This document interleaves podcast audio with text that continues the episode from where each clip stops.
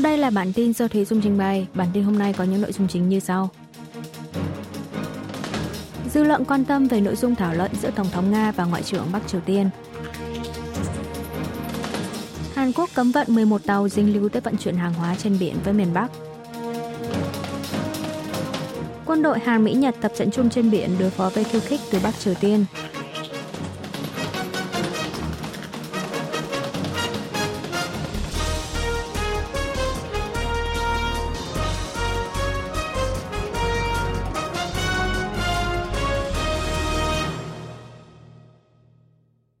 Dư luận quan tâm về nội dung thảo luận giữa Tổng thống Nga và Ngoại trưởng Bắc Triều Tiên. Người phát ngôn Điện Kremlin cho biết Tổng thống Nga Vladimir Putin ngày 16 tháng 1 đã có cuộc hội đàm với Bộ trưởng Ngoại giao Bắc Triều Tiên Choi Sun-hee hiện đang trong chuyến thăm Nga.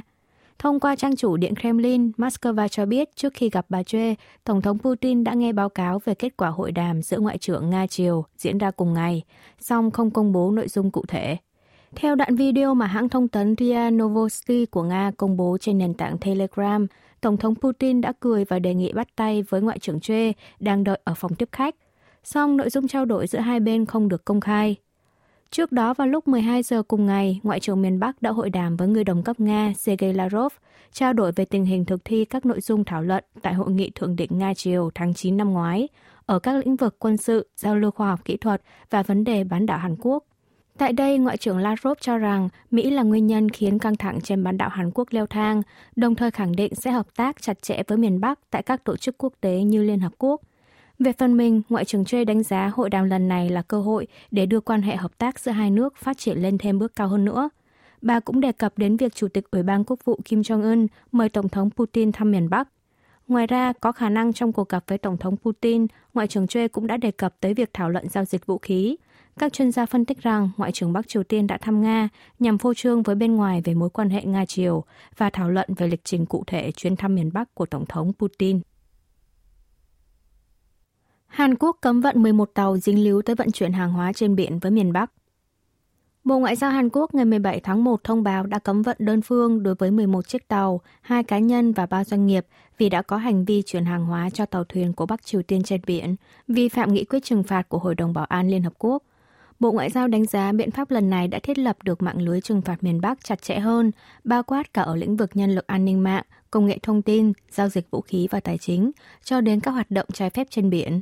Trong danh sách cấm vận có 4 tàu của Sierra Leone và các tàu còn lại mang quốc tịch Bắc Triều Tiên, Mông Cổ, Somali, Indonesia, Cameroon, quần đảo Cook, Tanzania. Nghị quyết số 2397 của Hội đồng Bảo an chỉ cho phép Bắc Triều Tiên nhập khẩu mỗi năm 500.000 thùng dầu tinh chế và cấm hành vi nhập lậu các loại dầu mỏ chưa được phê duyệt. Tuy nhiên, nhóm chuyên gia thuộc Ủy ban cấm vận miền Bắc của Hội đồng Bảo an xác định được, tính đến tháng 4 năm ngoái, Bình Nhưỡng đã nhập khoảng 780.000 thùng dầu, tiếp tục nhập lậu dầu để lẩn tránh cấm vận. Hai cá nhân bị cấm vận là nhân viên người Bắc Triều Tiên thuộc công ty thương mại có liên quan tới hoạt động chuyển hàng trái phép trên biển. Đó là Park Kyung Nan thuộc công ty thương mại Pexer ở thành phố Đan Đông, tỉnh Liêu Ninh, Trung Quốc và Min Myung Hak là giám đốc công ty thương mại Risang. Ba doanh nghiệp nằm trong danh sách cấm vận của Seoul là công ty thương mại Risang, công ty thương mại Mangang và công ty thương mại Yua.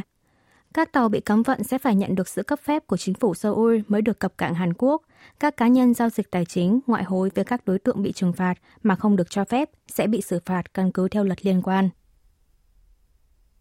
Quân đội Hàn Mỹ Nhật tập trận chung trên biển đối phó với khiêu khích từ Bắc Triều Tiên.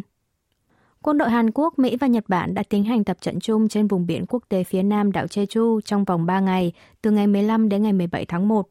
Hội đồng tham mưu trưởng Liên quân Hàn Quốc ngày 17 tháng 1 cho biết, Hải quân Hàn Quốc cử hai tàu, trong đó có khu trục hạm Sejong Đại Đế, tham gia tập trận. Hải quân Mỹ có 5 tàu, bao gồm tàu sân bay hạt nhân Kai Vinson. Nhật Bản cử hai tàu, trong đó có tàu khu trục Kongo của lực lượng phòng vệ trên biển. Cuộc tập trận chung lần này được tổ chức căn cứ theo nội dung thỏa thuận tại Hội nghị Bộ trưởng Quốc phòng Hàn Mỹ-Nhật diễn ra bên lề Hội nghị cấp cao an ninh châu Á vào tháng 6 năm ngoái. Chủ tịch Hội đồng Tham mưu trưởng Liên quân Hàn Quốc Kim Yong-su khi giám sát cuộc tập trận vào ngày 15 tháng 1 vừa qua nhấn mạnh, cuộc tập trận trên biển ba bên đóng góp quan trọng trong việc răn đe đối phó với mối uy hiếp tên lửa ngày một dâng cao từ Bình Nhưỡng. Ba nước sẽ tiếp tục tăng cường đối phó chung ba bên theo kế hoạch tập trận chung trong các năm tới. Thủ tướng Hàn Quốc cho biết Seoul sẽ đóng vai trò đi đầu ở lĩnh vực nhà máy điện nguyên tử.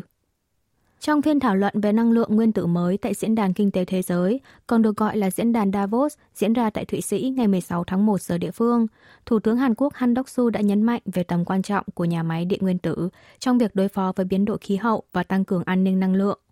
Seoul sẽ nỗ lực để đưa nhà máy điện nguyên tử đóng góp vào sự phát triển bền vững và tăng cường an ninh năng lượng, thoát dần khỏi các nguồn năng lượng phát thải carbon. Ông Han đề nghị các nước tham gia vào sáng kiến năng lượng không phát thải carbon mà Tổng thống Hàn Quốc Yoon song yeol đề xuất tại Đại hội đồng Liên Hợp Quốc. Tại phiên thảo luận về trí tuệ nhân tạo AI, Thủ tướng Hàn Quốc chỉ ra rằng trong tương lai gần, sự cách biệt về công nghệ trí tuệ nhân tạo có thể dẫn tới những vấn đề nghiêm trọng trên toàn thế giới. Thủ tướng giới thiệu về những nỗ lực của Seoul nhằm thiết lập nền tảng quốc tế về AI như tổ chức Hội nghị Thượng đỉnh An toàn AI lần thứ hai. Vào chiều cùng ngày, Thủ tướng Han đã có cuộc gặp với Thủ tướng Việt Nam Phạm Minh Chính, thảo luận về phương án tăng cường hợp tác song phương. Lãnh đạo toàn cầu thảo luận về khủng hoảng an ninh tại diễn đàn Davos. Diễn đàn Kinh tế Thế giới, được biết đến với tên gọi Diễn đàn Davos, đã chính thức khai mạc tại thành phố Davos của Thụy Sĩ vào ngày 15 tháng 1 giờ địa phương. Lãnh đạo các nước đã đồng loạt lên tiếng về việc chấm dứt tranh chấp đang diễn ra khắp nơi trên trái đất, đặc biệt là cuộc chiến tranh Nga-Ukraine đã kéo dài 2 năm – các nước phương Tây khẳng định sẽ tiếp tục viện trợ cho Kiev. Tổng thư ký Tổ chức Hiệp ước Bắc Đại Tây Dương NATO Jens Stoltenberg nhấn mạnh càng đảm bảo được sự hỗ trợ đáng tin cậy về mặt quân sự thì khả năng những nỗ lực ngoại giao nhằm chấm dứt chiến tranh sẽ càng đạt được thành công. Trong khi Tổng thống Ukraine Volodymyr Zelensky một lần nữa đề nghị sự viện trợ của các nước, kêu gọi cộng đồng quốc tế đầu tư vào tái thiết nước này. Tại diễn đàn Davos năm nay, hai nghị sự trọng tâm khác là chiến tranh Israel-Hamas nổ ra từ tháng 10 năm ngoái và tình hình căng thẳng dâng cao tại Biển Đỏ. Thủ tướng Qatar Sheikh Mohammed bin Abdulrahman Al Thani kêu gọi các bên phải ngừng giao chiến trên giải Gaza thì mới có thể ngăn chiến tranh lan rộng tại Trung Đông.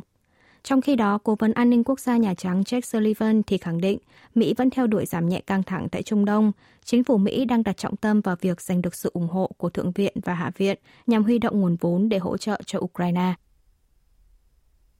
Tổng thống Hàn Quốc cam kết thúc đẩy thị trường vốn.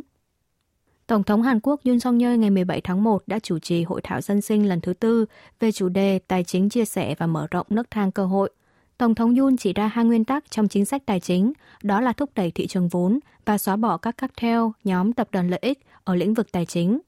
Trước tiên, để thúc đẩy thị trường vốn, Tổng thống một lần nữa nhấn mạnh về việc cải cách thuế liên quan tới tài chính, như thuế thu nhập đầu tư từ tài chính và cấm giao dịch bán khống. Đặc biệt, chính phủ quyết định lập chế độ về cuộc họp đại hội đồng cổ đông trực tuyến nhằm bảo vệ quyền lợi cho các cổ đông nhỏ chính phủ Hàn Quốc sẽ nâng hạn mức tài khoản tiết kiệm cá nhân lên gấp 2 lần so với hiện nay, nâng hạn mức số tiền không bị đánh thuế đối với thu nhập từ lãi, lợi tức từ mức 2 triệu won 1.486 đô la Mỹ như hiện tại lên 5 triệu won 3.716 đô la Mỹ. Để các ngân hàng cũng có thể cạnh tranh, chính phủ sẽ mở rộng phạm vi đảo nợ, tức dùng khoản vay mới với lãi suất tốt hơn để trả khoản vay cũ, để áp dụng với cả các khoản vay tiền đặt cọc thuê nhà chọn gói trơn C. Ông Yun cũng nhấn mạnh thị trường tự do phải trở thành nền tảng cho cạnh tranh công bằng. Chính phủ có trách nhiệm phải điều chỉnh tác dụng phụ phát sinh từ sự độc quyền để tạo ra một cơ chế cạnh tranh hợp lý, công bằng. Giới ngân hàng quyết định sẽ hoàn lãi suất lên tới 1.600 tỷ won, 1,19 tỷ đô la Mỹ cho 1,87 triệu tiểu thương và hộ kinh doanh nhỏ lẻ, như một nỗ lực nhằm chia sẻ lợi ích tài chính với người dân. Chủ tịch Ủy ban đối sách khẩn cấp Đảng Cầm quyền kết thúc chuyến công tác toàn quốc. Chủ tịch Ủy ban đối sách khẩn cấp Đảng cầm quyền sức mạnh quốc dân Han Dong-hun ngày 17 tháng 1 đã quay lại thủ đô Seoul, địa điểm cuối cùng trong chuyến công tác tới các địa phương trên toàn quốc. Ông Han nhắc tới việc Đảng đối lập Dân chủ đồng hành đã giành thắng lợi ở phần lớn các khu vực bầu cử thuộc Seoul trong tổng tuyển cử lần trước. Điều này dẫn tới có những người yếu kém về tư chất, thái độ lại đang làm nghị sĩ quốc hội. Cùng ngày, ông Han cũng đã hội đàm với các nghị sĩ kỳ cựu trên bốn khóa của Đảng Sức mạnh Quốc dân – Trước đó, Ủy ban tiến cử của đảng này đã công bố phương án tranh cử vị trí ứng cử viên cho tổng tuyển cử theo hướng gây bất lợi cho các nghị sĩ kỳ cựu, dự báo về một sự cải tổ nhân sự. Mặt khác, Chủ tịch Đảng Dân Chủ đồng hành Lee Jae-myung đã quay trở lại làm việc vào ngày 17 tháng 1, nửa tháng sau vụ bị một kẻ lạ mặt tấn công bằng hung khí tại thành phố Busan. Chủ trì cuộc họp của Ủy ban tối cao đảng vào cùng ngày, ông Y cam kết sẽ tiến cử ứng cử viên cho tổng tuyển cử sắp tới một cách công bằng, đổi mới, phù hợp với yêu cầu từ người dân. Tổ chức Dân sự công bố danh sách 34 nghị sĩ quốc hội không đủ tư cách.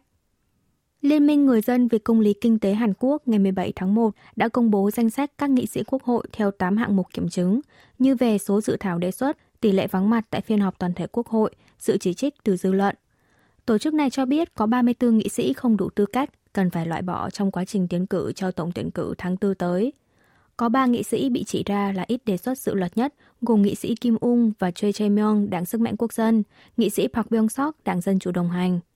Nghị sĩ Kim Tae-ho, Đảng Sức mạnh Quốc dân có tỷ lệ vắng mặt 19,9% trong các phiên họp toàn thể Quốc hội. Theo sau là nghị sĩ U Sang-ho, Đảng Dân Chủ đồng hành và nghị sĩ Kwon Song-dong, Đảng Sức mạnh Quốc dân.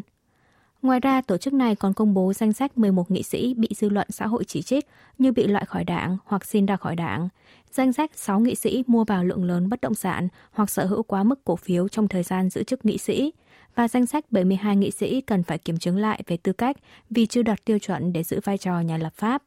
Liên minh Người dân về công lý kinh tế dự kiến sẽ chuyển danh sách trên cho hai đảng lớn để yêu cầu kiểm chứng và loại bỏ khỏi danh sách tiến cử cho tổng tuyển cử vào tháng 4 tới. Quý vị và các bạn vừa nghe xong bản tin của Đài Phát thanh Quốc tế Hàn Quốc KBS World Radio. Tiếp theo là chuyên mục tiếng Hàn qua phim ảnh do Y Trang Ưn trình bày.